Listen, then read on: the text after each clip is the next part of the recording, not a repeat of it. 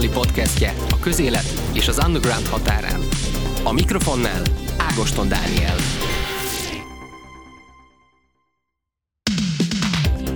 Interjú. Magyarország egyik legjelentősebb kulturális, könnyűzenei és uh, turisztikai eseménye a Sziget Fesztivál, amely már Európa egyik legjelentősebb eseményévé nőtte ki magát, illetve hát fesztiváljává.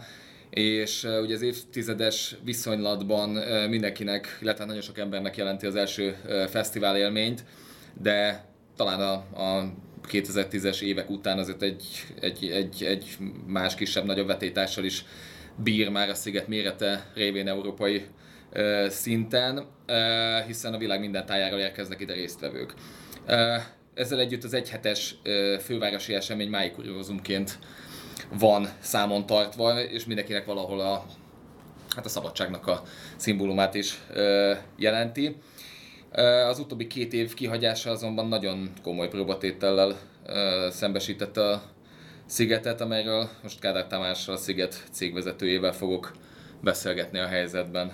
Köszönöm, hogy eljöttél, Tamás, szia! Én köszönöm a meghívást. Um, mennyire szenvedi meg egy ekkora fesztivál, hogy két évig nem tud megrendezésre kerülni? A rövid válasz az, hogy nagyon. uh, ugye nagyon szépen felsoroltad a, az erényeinket.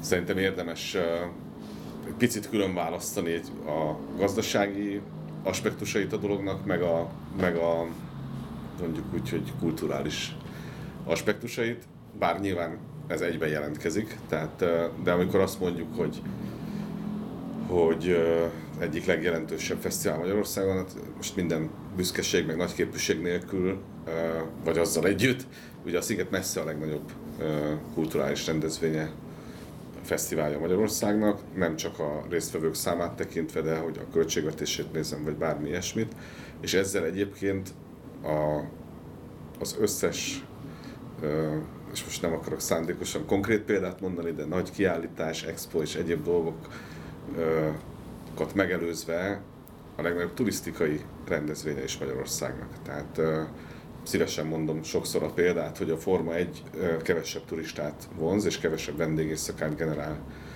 Budapestnek és Magyarországnak ezáltal, mint a Sziget.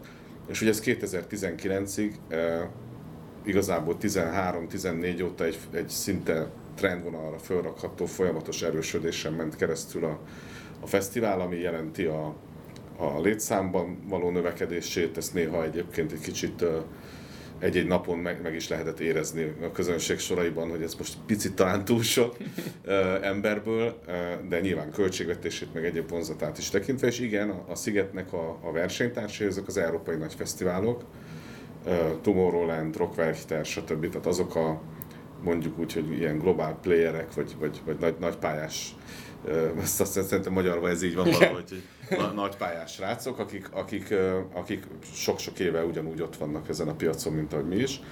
És van egy, igen, van egy kulturális aspektusa is, hiszen a Sziget nem csak, ugye mindenki nyilván a headlinerekre figyel, meg meg azt szúrja ki a legjobban a, a plakáton mindenkinek a szemét, de alapvetően ez egy összművészeti fesztivál, tehát nem csak műfajokban nagyon sok színű, tehát zenei műfajokban, hanem, hanem tulajdonképpen ez a performing arts, ahogy ezt így összefogó néven szokták mondani, hogy ebből szinte minden van a szigeten. A, az új cirkusztól elkezdve a színházon át, az utcaszínházon keresztül, a, nem tudom, tehát sorolhatnám az összes olyan dolgot, amit, hogyha valaki tényleg rászánja az időt, akkor, akkor át tud élni a fesztiválon. Tehát nyilván az a szektor is, a, a, akiből építjük a programot, ugyanúgy megszenvedi, amikor elmarad egy-egy fesztivál. De a kérdésed arra vonatkozott, hogy mi hogy éltük meg. Ugye úgy kell elképzelni ezt, hogyha valaki mondjuk vállalkozásban dolgozik, hogy effektív két éven keresztül nulla árbevételed van.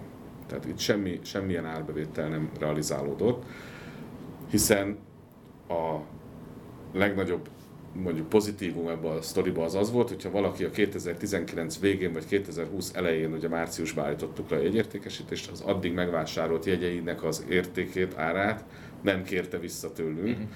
mert nekünk csak kimenő dolgaink voltak, tehát magyarul csak kifizetéseink voltak, vagy azért, mert refundot, tehát egy visszatérítést kellett teljesítsünk, vagy azért, mert a kollégákat próbáltuk megtartani valamennyire a fedélzeten, vagy az irodabérletet kellett fizessük, és így tovább. Tehát egy csomó olyan költség merült fel így is, amihez semmilyen bevétel nem társult. Úgyhogy ez gazdaságilag egy borzasztó nehéz folyamat volt.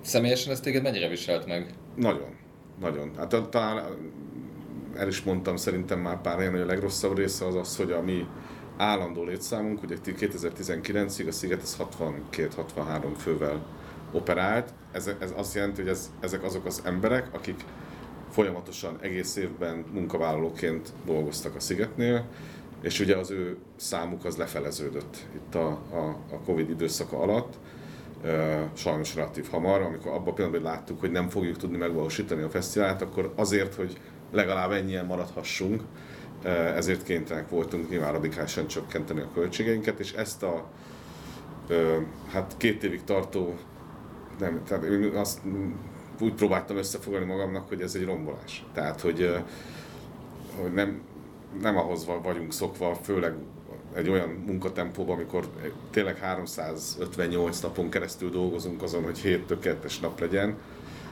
és épít, úgy érezzük, hogy építünk valamit, mind kulturális, mind egyébként fizikai értelemben is. Ehelyett most két évig csak romboltunk, és ez lelkileg szerintem mindenkinek, aki, aki ezt átélte, meg hát nyilván ezt levezényelni is kurva nehéz. Tehát, a nemzetközi fesztiválokkal egyébként, akikkel kvázi konkuráltok is tartottátok valamennyire a kapcsolatot? hogy ők hogy kezelik? Részben konkurálunk nagyon sok nemzetközi fesztivál, részben viszont tulajdonosunk révén mi egy nemzetközi fesztivál Igen. család legidősebb fia vagyunk egyébként, mert mi voltunk az első az ő portfóliójukban. Tehát nagyon sok mindenkivel beszélgettünk a nemzetközi fesztiválok, tehát nem csak nyugat, de egész Európában nagyon sok uh-huh. fesztivállal van élő kapcsolatunk, és sokat dumálunk. Plusz benne ugye tagjai vagyunk az Európai Fesztivál Szövetségnek is, amelyik nagyon-nagyon sok fesztivált el föl itt a régióban is, egyébként meg, meg ugye egész Európában általában. Nagyon sok helyen, most nem politizálni szeretnék ezzel, de el, kimondottan erre a szektorra, nem a fesztiválra, a kulturális szektorra sokkal testeszobottabb és sokkal hatékonyabb állami segítségek érkeztek, mint a, mint a, a mi esetünkben. Mert itt én azt értem meg, hogy tulajdonképpen próbál valamilyen szinten nyilván az állam segíteni általában a munkavállalókon, járulék elengedéssel, vagy akár egy nagyon rövid ideig bér támogatással, de ez semmilyen módon nem veszi figyelembe a specifikumait egy adott szektornak. Tehát a mi esetünkben pont az a tény, amit mondtam, hogy nincs árbevétel, hogy nincs, tehát itt nem segít egy 10 millió forintos áthidaló hitel, vagy vagy, tehát azok a dolgok, amikre talán még akár hozzáférhetőek is lettek volna nekünk, azok nem jelentettek valódi megoldást. Ugye volt ez a, a fesztivál támogatási alap, ami itt a Magyar Turisztikai Ügynökségnél volt, és ez több mint 20 fesztiválnak 220 millió forint volt kiosztva gyakorlatilag. Ez nem tűnik olyan soknak, vagy ez mire volt elég? Én azt gondolom, hogy talán leírja ezt a, a, a nem tudom, a árkot, amit itt át kellett volna hidalni, hogy a, ugye a 2020-as eredményeink azok nyilvánosak már, hiszen a mérlegünk nyilvános. Aha. Bőven egy milliárd fölötti veszteséggel zártunk. Tehát, hogyha ezt kiszámolt, hogy e, fesztiválonként átlagosan 10 millió forintról beszélünk, e, mi nem indultunk ezen a pályázaton, pont azért, mert azt gondoljuk, hogy azok a fesztiválok egyébként, akik itt segítséget kaptak, azoknak az a 10 millió forint sokkal nagyobb segítség, mint nekünk lett volna mondjuk ugyanennyi, vagy akár 30 millió forint. Úgyhogy, úgyhogy el se indultunk ezen. Tök jó, hogy, hogy ha egy mondjuk 100-200 millió forint mínusz termelő cég tud kapni 10-20 millió forintot, sokkal többet jelent, mint, mint jelentett volna a mi esetünkben. Mi kértük a Magyar Turisztikai Ügynökséget egyébként, hogy valamilyen speciális elbírálás alá tudjunk esni, pont azért, mert, mert egy iszonyú nagy lyukat kellett volna betönnünk, de mi nem kaptunk támogatást. Volt a szakmán belül több ilyen mondhatni konteó azzal kapcsolatban, hogy ennek, ennek, ennek mi lehetett az oka egyébként, hogy ennyire nem foglalkozott ezzel a a, az állam? Vagy nem tűnik úgy, hogy foglalkozik? Én hallottam érveket, amiket azt gondolom, hogy nem tisztán minősíteni. Tehát uh-huh. nem, nem szeretnék senkivel vitába bonyolódni azzal kapcsolatban, hogy ezek az érvek, ezek egyáltalán elhangzottak-e és valósak-e, és hogyha igen, akkor mennyire, mennyire relevánsak. Van egy nagyon egyszerű angol mondás it is what it is, tehát ez van, megoldottuk máshogy, vettünk fel egy bazi hitelt, szerencsére a, mondjuk úgy, hogy a, az ázsiónk azért még, még, még lehetővé tette ezt, nyilván, hogyha valaki mondjuk a 2020 évi vagy 21 évi mérlegadataink alapján mérlegelné, hogy mennyire vagyunk hitelképesek, akkor, akkor más lenne a helyzet. Én azt merem állítani, ezt mi időben, időben éreztük, hogy itt kurva nagy baj lesz. Ja. És, és ezért még időben tudtunk lépni. Nem tudom, tehát én nem, nem szeretnék emögé látni semmit. Nekünk most semmi más célunk nincsen, mint hogy ugyanabban a pozícióban visszaküzdjük magunkat 2022-ben, hogy Európa egyik vezető fesztiváljaként, Magyarország legnagyobb kulturális és legnagyobb turisztikai eseményeként éljünk vissza, és ugyanúgy termeljük a sűrű adóforintokat a magyar államkasszába, hogy ezt tettük ezt uh, 19-ig. Hát, ugye adódik a kérdés, hogy, hogy milyen állami támogatásra számított egyébként egy olyan fesztivál, ami mondjuk 70%-ban külföldi tulajdonban én, van. Én, én, én, én, erre azt szoktam mondani, hogy tudomásom szerint az Audi gyár sem magyar tulajdonban van, meg a Mercedes gyár sem magyar tulajdonban van, és sorolhatnám azokat, akik iszonyú mennyiségű állami támogatást kapnak. A mi egyébként ugyan rövid ideig tartó, de a munkaórában kifejezve baromi nagy munkahely teremtő képességünk valamiért nem részesül hasonló támogatásokban. Szerintem tök mindegy kéne legyen, hogy milyen tulajdonban van a, a sziget, hogyha Magyarországon termel, Magyarországon fizeti be az adót, és a profitját is Magyarországon adózza le, ha van neki. Én ezt nem tartom egy releváns érvnek. Um, szakmázunk egy picit, a, a, a, hogy értsük egy fesztivál felépítését egy ilyen helyzetben. Mi történik akkor, hogyha egy ekkora fesztiválnál a befizetett fellépő díjösszegekkel mi történik? illetve úgy általában a bookingokkal. Nyilván egy rakás... A lemondásnál. Igen, a lemondásoknál. Nyilván fel volt építve egy komplet programotok, ami beütött a krak, és akkor utána ilyenkor mi történik? A, a 19-ben, meg 2020 legelején lebukolt fellépőknél tulajdonképpen itt szerintem érdemes szétválasztani, hogy van egy szerződéses keretrendszer, eh, ami egyáltalán nem volt felkészülve erre a helyzetre. Tehát eh, ugye ezt mindenki próbálta Viszmajor kategóriába sorolni, eh, és egy darabig ment a jogászkodás. Nem, mint hogyha egyébként a fellépők ne érezték volna, hogy itt ez egy teljesen, tehát hogy egy, egy soha nem látott helyzettel szembesülnek. És aztán egyszer csak megszületett egy olyan momentum, amikor, amikor azt éreztük, hogy, hogy baszki, nagyon furcsa, mert ahhoz vagyunk szokva, hogy évtizedek óta az asztalnak a két oldalán ülünk, és ez ugyan nem egy ellenséges viszony, de hát egy, egy nagyon kemény üzleti, főleg a headlinerekkel, ez egy borzasztó kemény üzleti tárgyalások, és az ügynökökkel, és a nem tudom.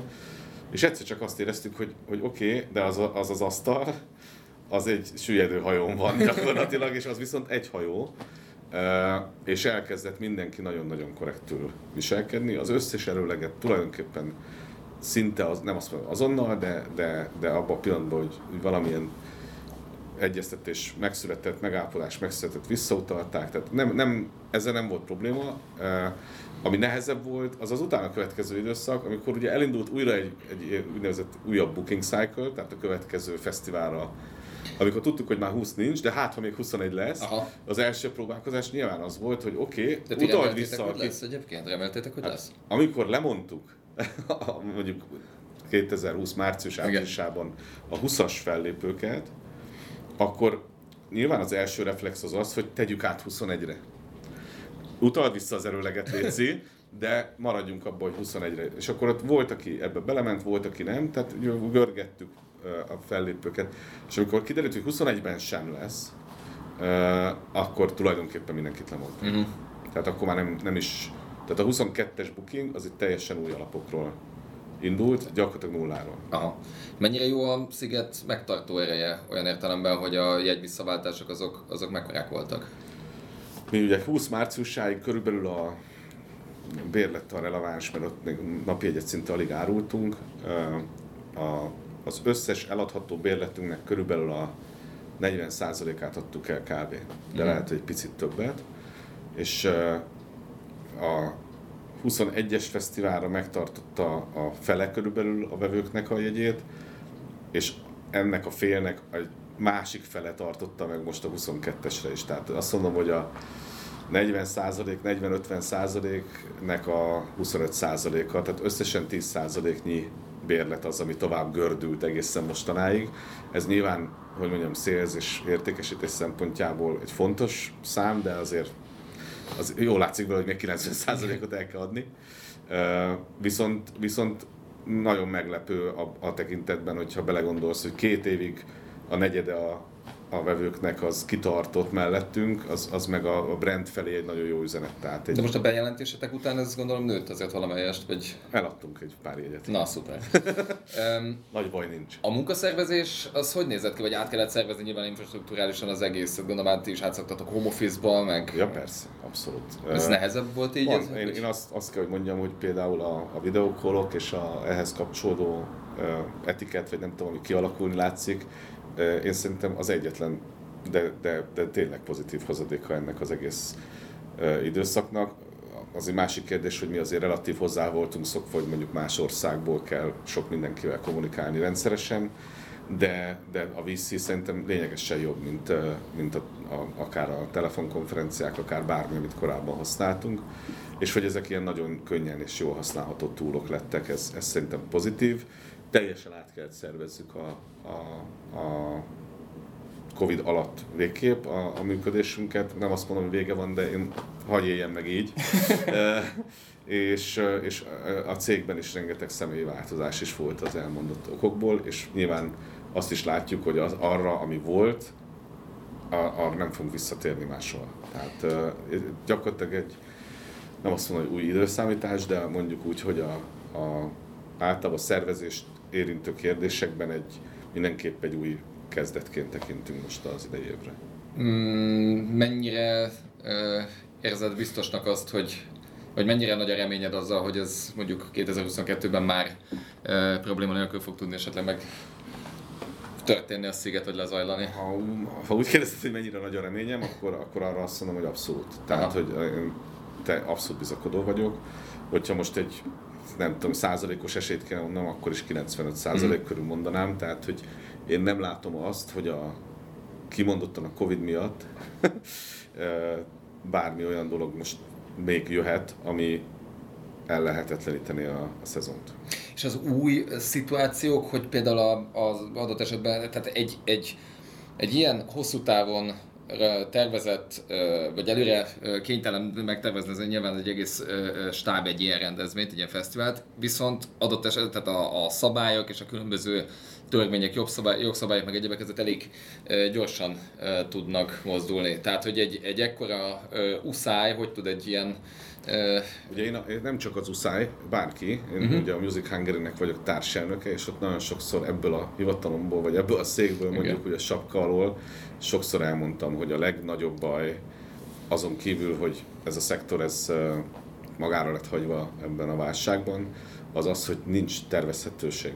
Tehát, hogy nem tudsz, nem látsz tovább, mint 30 nap, stb., ahol tényleg egyik ö, hívják ezt, kormány szóvivői tájékoztató után a másik napra éjszaka megjelenő tehát szerintem az, az abnormális, amikor egy szektor éjfélkor a magyar közlönyt várja, hogy megjelenjen. Tehát, hogy ez, ez, ennek valahogy nem így kéne történnie. Az egyeztetés hiánya, a tervezhetőség hiánya, ezek a legnagyobb problémák szerintem minden magyarországi szereplőnek. Nem csak a nagyhajónak, a legkisebbnek is. És ez közel egy évvel ezelőtt Weyer Balázs éppen itt mondta a, a helyzetben, hogy, hogy ez, ez, ez, már akkor volt, és az nem volt ezzel kapcsolatban változás különösebben? Hát most mondjam azt a példát, ami a, a védettségi igazolvány per oltási igazolvány kapcsán most az elmúlt három hétben lement. Ugye sz- szerintem fontos látni, hogy jelen pillanatban igazából a zenés táncos rendezvények, azok így hívják őket hivatalosan, eh, ahol szinte egyedüliként ezek a most a nemzetközi utazásokat nem tekintem, ezek a korlátozások még életben vannak. Tehát, hogyha te egy klubba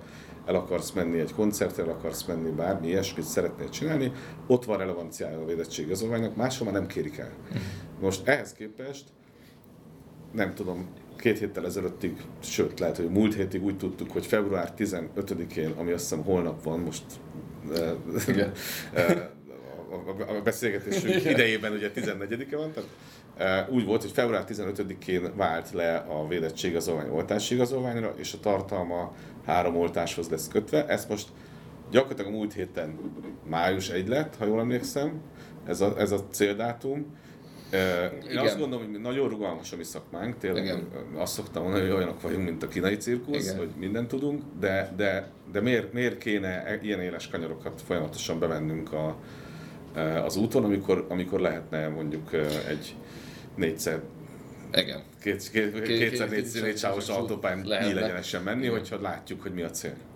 Tehát nekem ez a legnagyobb problémám, hozzátéve, hogy a nemzetközi tendenciákból mi próbálunk azért folyamatosan olvasni, és, és ott meg az látszik, hogy hogy hát miközben, egyébként, miközben egyébként a térségben szinte egyedül nálunk lehetnek olyan rendezvények még mindig, amik, am, tehát lehetnek úgy rendezvények, hogy, hogy, hogy teljes kapacitással Igen. tudnak működni. Igen, tehát én nem, nem azt mondom, még egyszer mondom, nem azt mondom, hogy rosszak ezek a rendelkezések, hanem hogy nincs tervezhetőség. Aha. Tehát uh, mi sose, vagy legalábbis én azt gondolom, hogy soha Music Hungary se, én soha, soha nem azt kritizáltuk, hogy mi egy rendeletnek éppen az aktuális tartalma, hanem az, hogy egyik napra a másikra kell alkalmazkodni ezekhez, nincs idő felkészülni rájuk.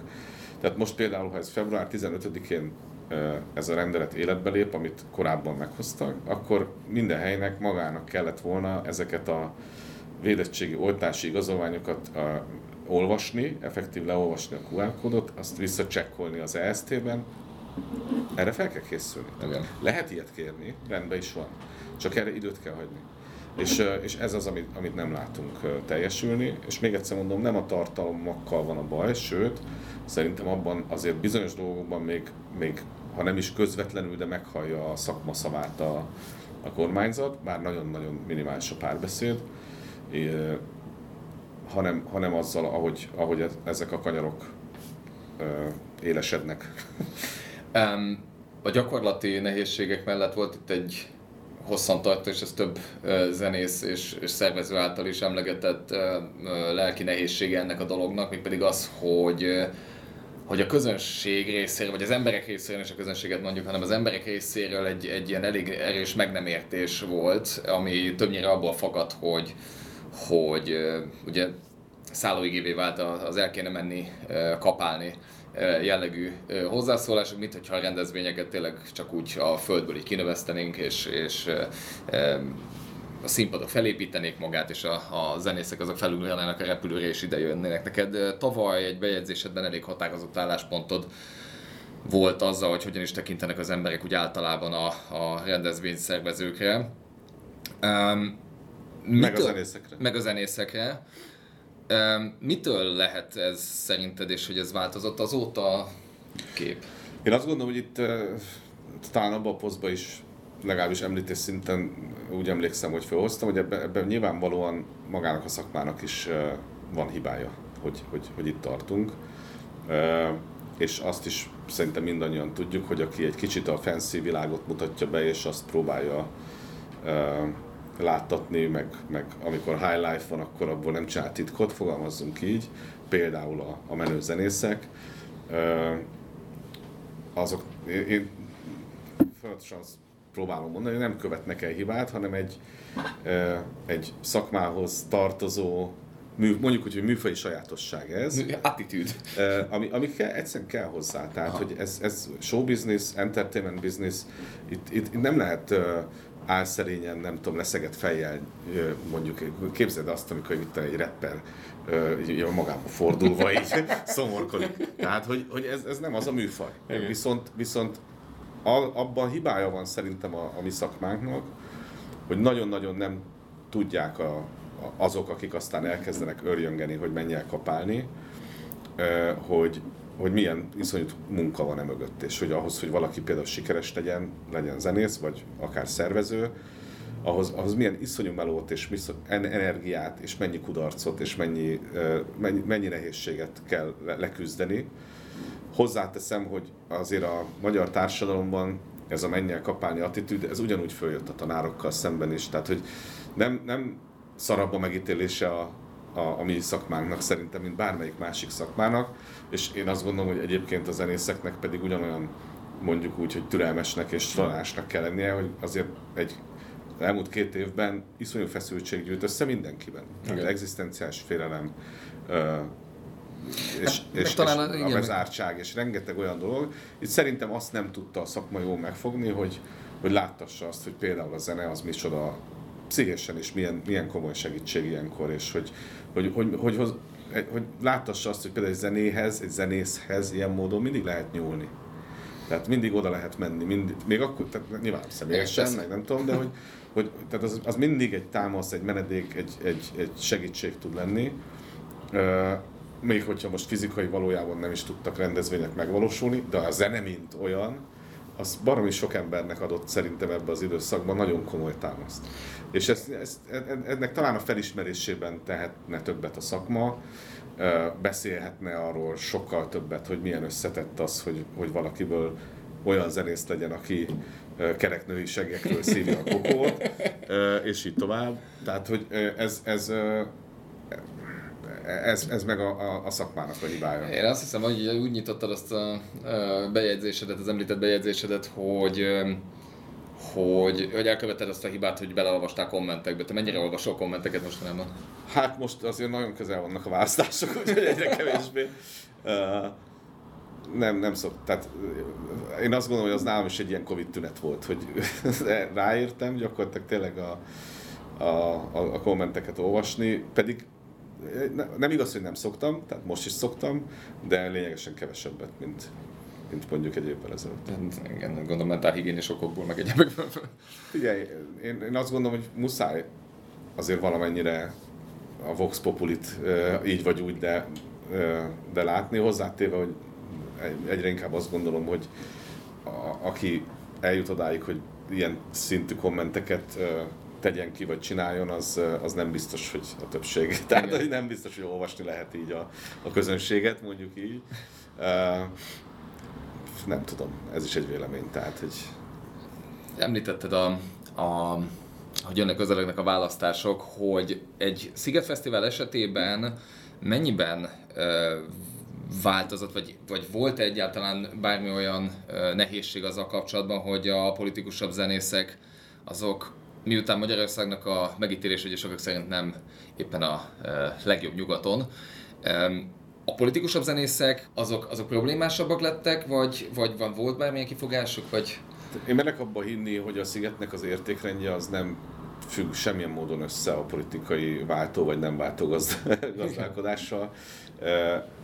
Tehát gyakorlatilag 93 óta, amióta ez a fesztivál létezik, azóta hihetetlenül konzekvens szerintem a, a, az értékrendjében, amit még ugye a, a Gerendai és az ő csapata fektetett le, és, és ebbe, ehhez nem is nagyon nyúlunk. Az egy másik kérdés, hogy ezt ö, mennyire hangsúlyosan emeljük be a kommunikációs ö, kampányaiba a Szigetnek, és ezt 13-14, vagy inkább azt mondom, hogy 16 óta egyre inkább megtesszük, mert ezek az értékek azt gondoljuk, hogy a, a minket meglátogató hazai vagy külföldi fiataloknak ugyanolyan fontosak. És ezért nem titkoljuk, hogy nekünk ezek az értékeink, hanem elmondjuk. Vagy adott esetben bizonyos ügyekért teszünk is nagyon aktívan. Hát ugye az alcím is az lett, hogy Island of Freedom, ugye? A- hát, És azért ráadásul egy nagyon régi alcím, tehát ez nem egy, ez 10, óta, 16 Igen. óta van, tehát hogy nem egy új keletű dolog. De ez nem egy fricska. Tehát, hogy ez szó, szó nincs arról, hogy mi bármire reagálnánk, és azt gondolom, hogy éppen ezért mind a fellépők, mind pedig egyébként az akár velünk egyetértő, vagy egyet nem értő befogadói oldalon sem okoz nagy turbulens hullámokat. Tehát nagyjából mindenki tudja, hogy a sziget miről szól, hogy a személyes szabadságodnak a, a, a manifestációja gyakorlatilag az, hogy te részt vesz egy ilyen fesztiválon, ott meg is tudod élni ezt a szabadságot, ki tudsz szakadni.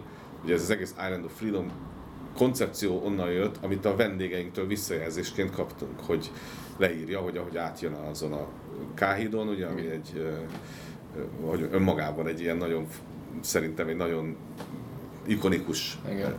eleme a, nem csak a fesztiválnak, de a városnak is. az olyan, mint hogy egy másik világba sétálna bele, és kiszakadna azokból a hétköznapokból, amik vagy kedvesek, vagy nem kedvesek neki, de mindenképpen egy, egy, egy külön világ. És ezt szeretnénk megjeleníteni, és az, hogy egyébként mi értemszerűen az elfogadás, a befogadás, általában mindenfajta inkluzivitás mellett kiállunk, az szintén nem új. Tehát én azt gondolom, hogy miután ez nagyon konzekvensen van képviselve a Sziget által, mindenki oda tudja tenni, ahova szeretné. Tehát vagy, vagy konzekvensen utál minket ezért, vagy, vagy azt mondja, hogy, hogy, hogy még ha nem is ért vele egyet, tudja, hogy ilyen Igen. is kész. Um, miután egyébként ugye a Sziget uh, évtizedes viszonylatban uh, foglalkozik társadalmi kérdésekkel, az olyan um, mennyire kell, vagy mennyire érdemes, vagy, vagy, vagy mennyire direkt vagy indirekt éppen egy reakció, vagy reakció lehet-e például az, hogy mondjuk például Magyarországon uh, hoznak egy olyan törvényt, ami mondjuk ugye melegellenes törvényként uh, jelenik meg. Ez mondjuk a, a Magic Mirror esetében ez nagyobb hangsúlyt fog uh, fektetni? Vagy, vagy nagyobb hangsúlyt fektet mondjuk, mondjuk a Magic Mirror a szigete, vagy kiemeltebb szerepet? Nem. Ad? Nem. Nem. Uh-huh. Én azt gondolom, hogy pont, pont ez, erről próbáltam az előbb beszélni. Igen, igen mi nekünk nem változik az a véleményünk, hogy a Magic Mirror az ugyanúgy szerves része a szigetnek, mint ahogy egyébként a szerintem is meleg ellenes törvény előtt volt, e, és azután is az lesz. Tehát mhm. e, azért, mert van egy, e, egy ilyen törvény Magyarországon, azért mi sem nagyobb hangsúlyt nem fogunk tenni a Magic Mirrorra, sem kisebbet. Tehát ugyanúgy a, a mi mondjuk úgy, hogy citizenjeink, a mi társadalmunk részének gondoljuk a Magic Mirror-t, szerves részének és meghatározó részének, mint ahogy tettük ezt korábban is.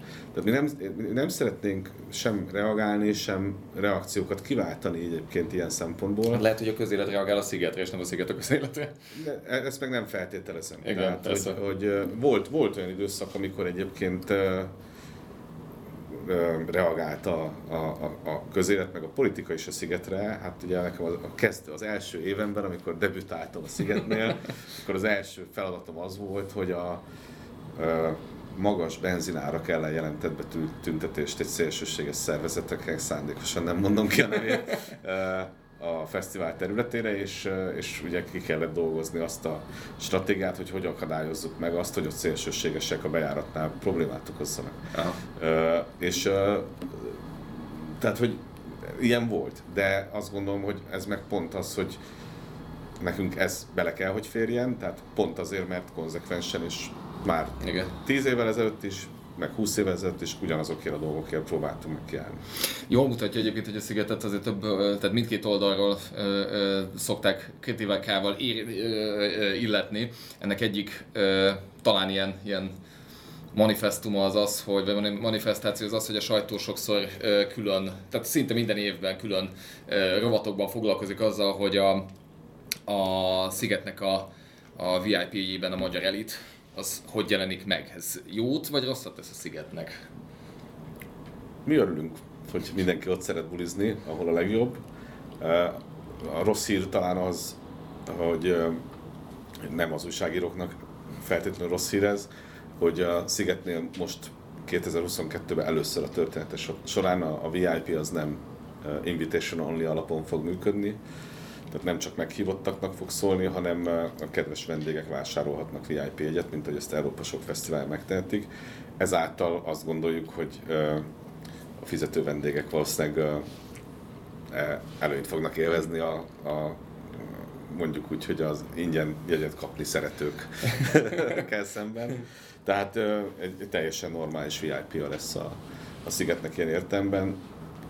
Ugyanúgy fog működni, ahogy ezt egyébként a Balaton Soundon meg a Volt Fesztiválon már korábban elkezdtük. Erről volt szó már korábban, hogy lesz ilyen egyébként? Vagy? Nem, de uh, mindenképp azt terveztük, hogy a miután rengeteget költünk a VIP kialakítására, tehát valami bevételi lábot kellett oda teremtenünk, és ez értem szerint, miután a jegybevételünk jelenti a mi életünkben a, az összes bevételünknek körülbelül a 85%-át, ezért nyilván az első gondolatunk az volt, hogy talán pénzért kéne adni a VIP egyet, és nem ingyen. Igen.